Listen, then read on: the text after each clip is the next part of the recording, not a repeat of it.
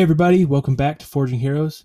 Today, we're going to be talking about freedom versus fear. Now, this comes from an idea from a book I've been reading um, called The Motivation Manifesto by Brendon Burchard. It's a super great read. I think I've mentioned it before. Um, it takes a while to go through it because it's pretty heavy on on philosophies and ideas, and uh, but it's just chuck full of really great principles that totally apply uh, to the hero's journey. And so, I kind of want to spend some time talking about that today. Um, not to kind of be on a downer, but these are these are some kind of things to avoid. I guess these are kind of the some more uh, yeah, it's more bad news. I guess I have to deliver to you guys. So the idea is that as as people, we have two options in life. We have the option of living uh, in fear, or we have the option to live with freedom. Those are our two options. There's nothing else. There's no other. Yeah, there's no other options we either succumb to the fear and the and the struggles we deal with or we have freedom to do whatever we want right? That that's the ultimate goal for anybody right is to have the freedom to choose. Like we've talked about choose bliss choose happiness have that freedom to be who they want to be and do what they want to do. But you can't have that freedom alongside fear and that seems like it seems like well this is what i've noticed at least it seems like lately um, there's been a lot of not just lately as in recent weeks but i guess kind of modern history we have this there's this movement of people saying like oh fear is okay. It's okay to feel the fear. And that's true. It's okay to feel it. But it's important to recognize that there is no natural place for fear. I'll talk about what i mean by that.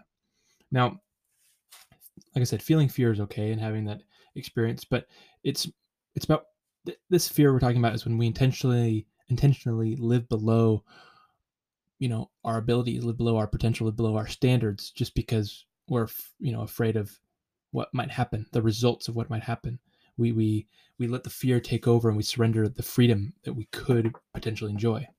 Now, it can also be seen in like less effective or more effective ways that are maybe not so blatant and kind of staring us in the face. Like it might not be like a physical fear of something, but it could just be, you know, your need to not yours specifically, but someone's need to to impress someone or to make sure that they have a certain image that they live up to. Maybe it's an expectation of a family member or a friend or something like that.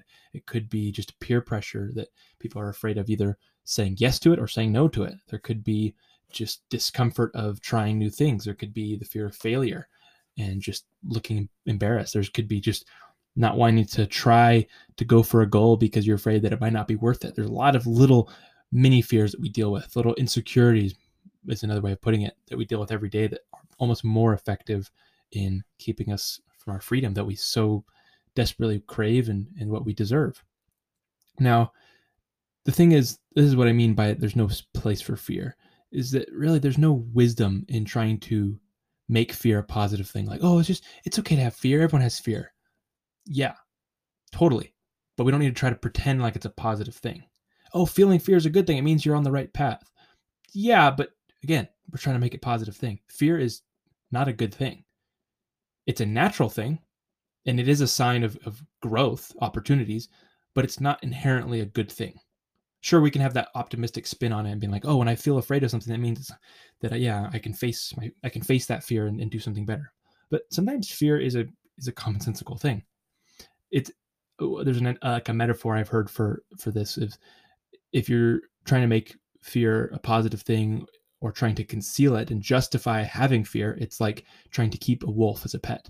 It might work out for a little bit, but eventually it will eat you alive. And that's that's perfect way of describing this. Yeah, it seems like it's a, in theory it seems like a good thing, but eventually it's the results of keeping that fear bottled down and keeping that fear so strongly rooted in your in your conscious that it'll eat alive any results you want to have. It'll eat alive any of the bravery you might have in facing your fears. And, and again it's not about the sake of facing the fears it's about having the freedom on the other side of it right?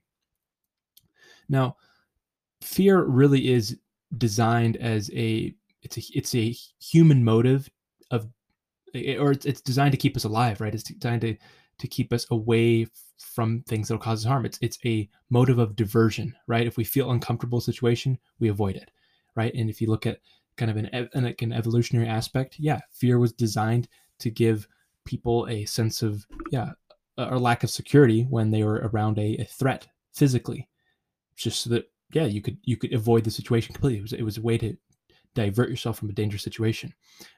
That's all it's for. That's literally all it's for.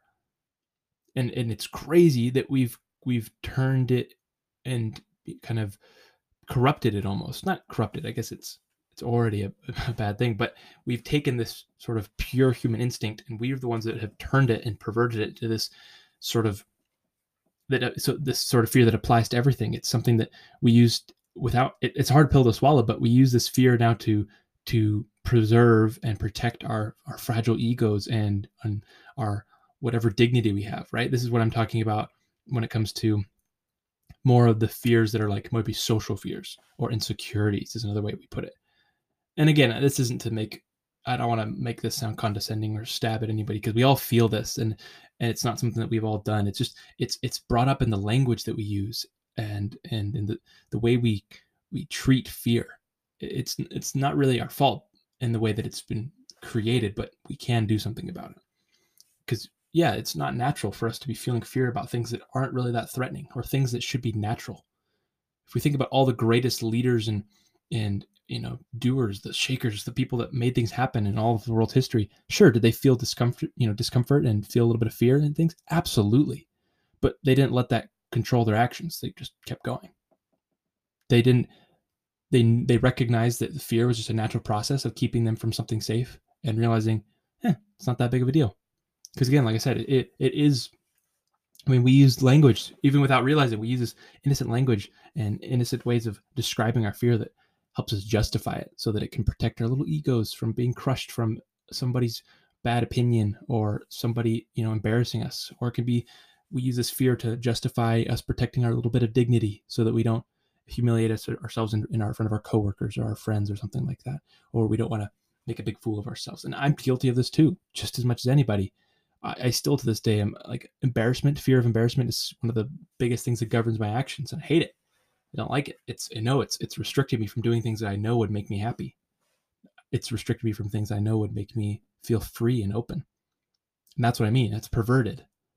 In no I mean, and again, it's because we've manipulated. I've I've somehow created this sense of, of you know of insecurity that makes me feel like I will be threatened. My life is threatened if I feel embarrassed, which is obviously not true. Fear isn't fear is meant to keep us from physical harm. That's about it. Somehow we've you know it's evolved to that and I've given it all this power in in the in the way that I've acted to you know convince myself that emotional trauma is is physically threatening and again I, I'm not say, speaking, you know, there's there are people that have like serious phobias and and really deep rooted, uh, tra- yeah, trauma and, and and that and that's a totally different thing. I'm not talking about that. I'm talking about those those little fears that we all kind of know are self-inflicted. I'm not I don't want to even have it get in that big discussion about that, but I think everyone understands what I'm saying, what the differences between those are. And so as far as the the parts that we can control, all this you know what what's to do about what do we do about it? And that's that's kind of where I want to talk about three types of social conditioning for fear that we've that you we've seen we see in other people and that we see in ourselves. It's three ways that we need to avoid it. Uh, the first is the worrier. The worrier is again seen in ourselves and in others. This is this seems to be helpful. It seems to be a good thing because it's born out of a genuine care and concern for someone or for ourselves, but it gets it's become twisted to keep us from challenging ourselves, right? The, the language we hear is like, oh, are you, are you sure that's a good idea? Oh, maybe maybe that's not, you know, maybe that's not quite up your cup your quite up your alley, maybe maybe you're not quite ready for that. Oh, are you is that gonna turn out okay? Like we use that language with ourselves and when we're talking to others and people use it for us. And we think we're being helpful. We think it's whether to ourselves or others. We, we think we're being good. We're, we're just we're concerned about the person. Oh is that a really thought about all that?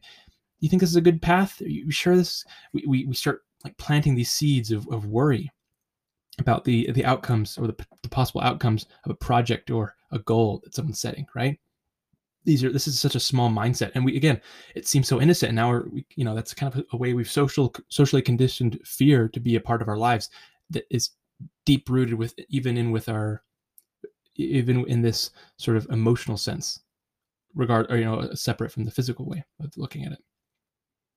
We've we've this is one of those really powerful and, and innocent ways we see it.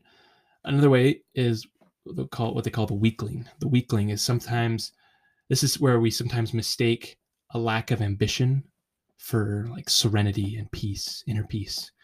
This is often this is often just weakness, just pure weakness and laziness. This is just someone refusing to put any effort. We see this in in I mean in ourselves again or in others where we do anything that you know it's just because we're just lazy and we're just weak. We don't want to try to put we don't want to put the effort in it, but it seems like it's okay. It's like, oh, yeah, I really have this big goal, but I don't really want to do any of those big steps. And and, and that, that's kind of a, a it's manifested through a little bit of fear because yeah, it's we're afraid of the discomfort that it brings to kind of push ourselves yes, past our com- comfort zone. Specifically, when the fear holds us back because we're afraid of the effort, that's just being weak. And some people do that you know, are, are those types of influences on us too, because they you know they kind of and they just sort of yeah have this this energy of weakness and not weakness in the sense that they're not capable, but just weakness. It's it's just weakness from lack of growth, right? You can't you can't be neutral. You can't be the idea yeah, you can't just be sitting still and and and be okay. You either have to move forward or you're gonna naturally move backwards. That is just the way the universe works. That's the way all nature works. It's a law of entropy, right? Anything that's not being actively maintained will actively fall apart. So that's where that weakness comes from comes in. It's just a it's just an apathy. It's just something that we've inflicted on ourselves and it's super dangerous. The third one, the third like socially conditioned form of of of fear is what we call the wicked. Now, this is something again like we see in ourselves and others, but this is this is kind of the worst of the three. And this is something that hopefully starts to trigger some thoughts on other past episodes where we talked about different characters and the archetypes. Um, where we the, the wicked is when it's this it's a corruption of fear even further. This is what when out of this fear that we feel or that a person feels, it leads a person to attack the freedoms of other people so that they can feel better right? It it it it, th- it, it threatens a person if someone else is achieving something that they want to achieve because they're afraid of all the effort because they're afraid of all these things they decide to take it out on other people and keep them and restrict them from feeling that freedom that they want so badly because they're afraid right these are the people i mean this happens sometimes like overbearing parents who keep their kids from doing things just because they are scared and it was something they always wanted to do but they, they don't let their kid do it because they're afraid. Or this is the you know the boss who is afraid to you know takes away freedoms from an employee just because they're afraid of the success they might have from a special project or something like that.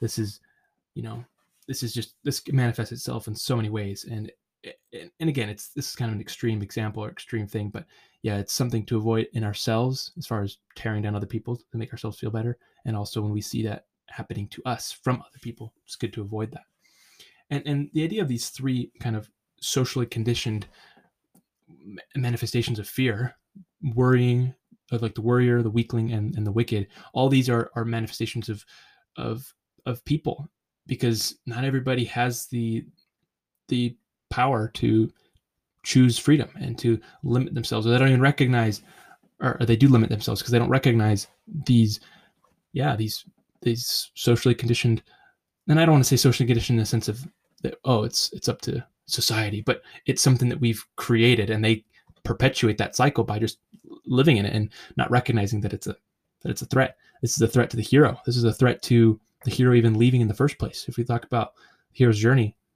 the hero has to leave the ordinary world. They have to leave the safety and the structure of what they are comfortable with. But yeah, you'll often see the worrier, the weakling and the wicked. You'll see all three of those forces against the hero. And and I mention them in these order in this order because typically it's it goes from the most the, or it come, goes from like the the least extreme to the most extreme or the the most effective to the or the least effective to the most effective, right? The worrier would be something that you'd see in the the hometown or the home area of the hero, right? Back in the ordinary world in his village or his town or with his friends, you see people worrying. They're not trying to cause him harm, they're just worried about the outcome of him leaving and embarking on the journey the weakling is now is the second piece. It's a little bit more effective. That's where, yeah, you see some lack of discipline, whether in the hero himself or the opposition, whether it's companions or just kind of adversaries that get in the way. That's just trying to manifest or, or force weakness on the hero and restrict him. And the wicked would be the embodiment of the of the tyrant, the the evil power that the hero has to face, because it's it's not a like at the end of the day, yeah, you if you want to let yourself be consumed by fear, that's great. But when it starts to cross the line and you inflict pain and you take away freedoms on other from other people just so you can feel more empowered, that's crossing the line. That's no longer just your business. That's the business of the hero to try to defend that. And so that's why these are three intense but but totally real uh yeah socially conditioned manifestations of, of fear. And we see this and hopefully start to recognize that in, in, the language we use and the way we, we talk about fear and the way we address fear in our lives and in the lives of others. At the end of the day this isn't to be i don't want this to be all negative and and, and uh, you know it, it because we do have the choice to to choose freedom. And it's not easy right? I'm not saying that any of this is easy but if we refuse to do anything, we will start falling more you know, becoming more of a victim to fear.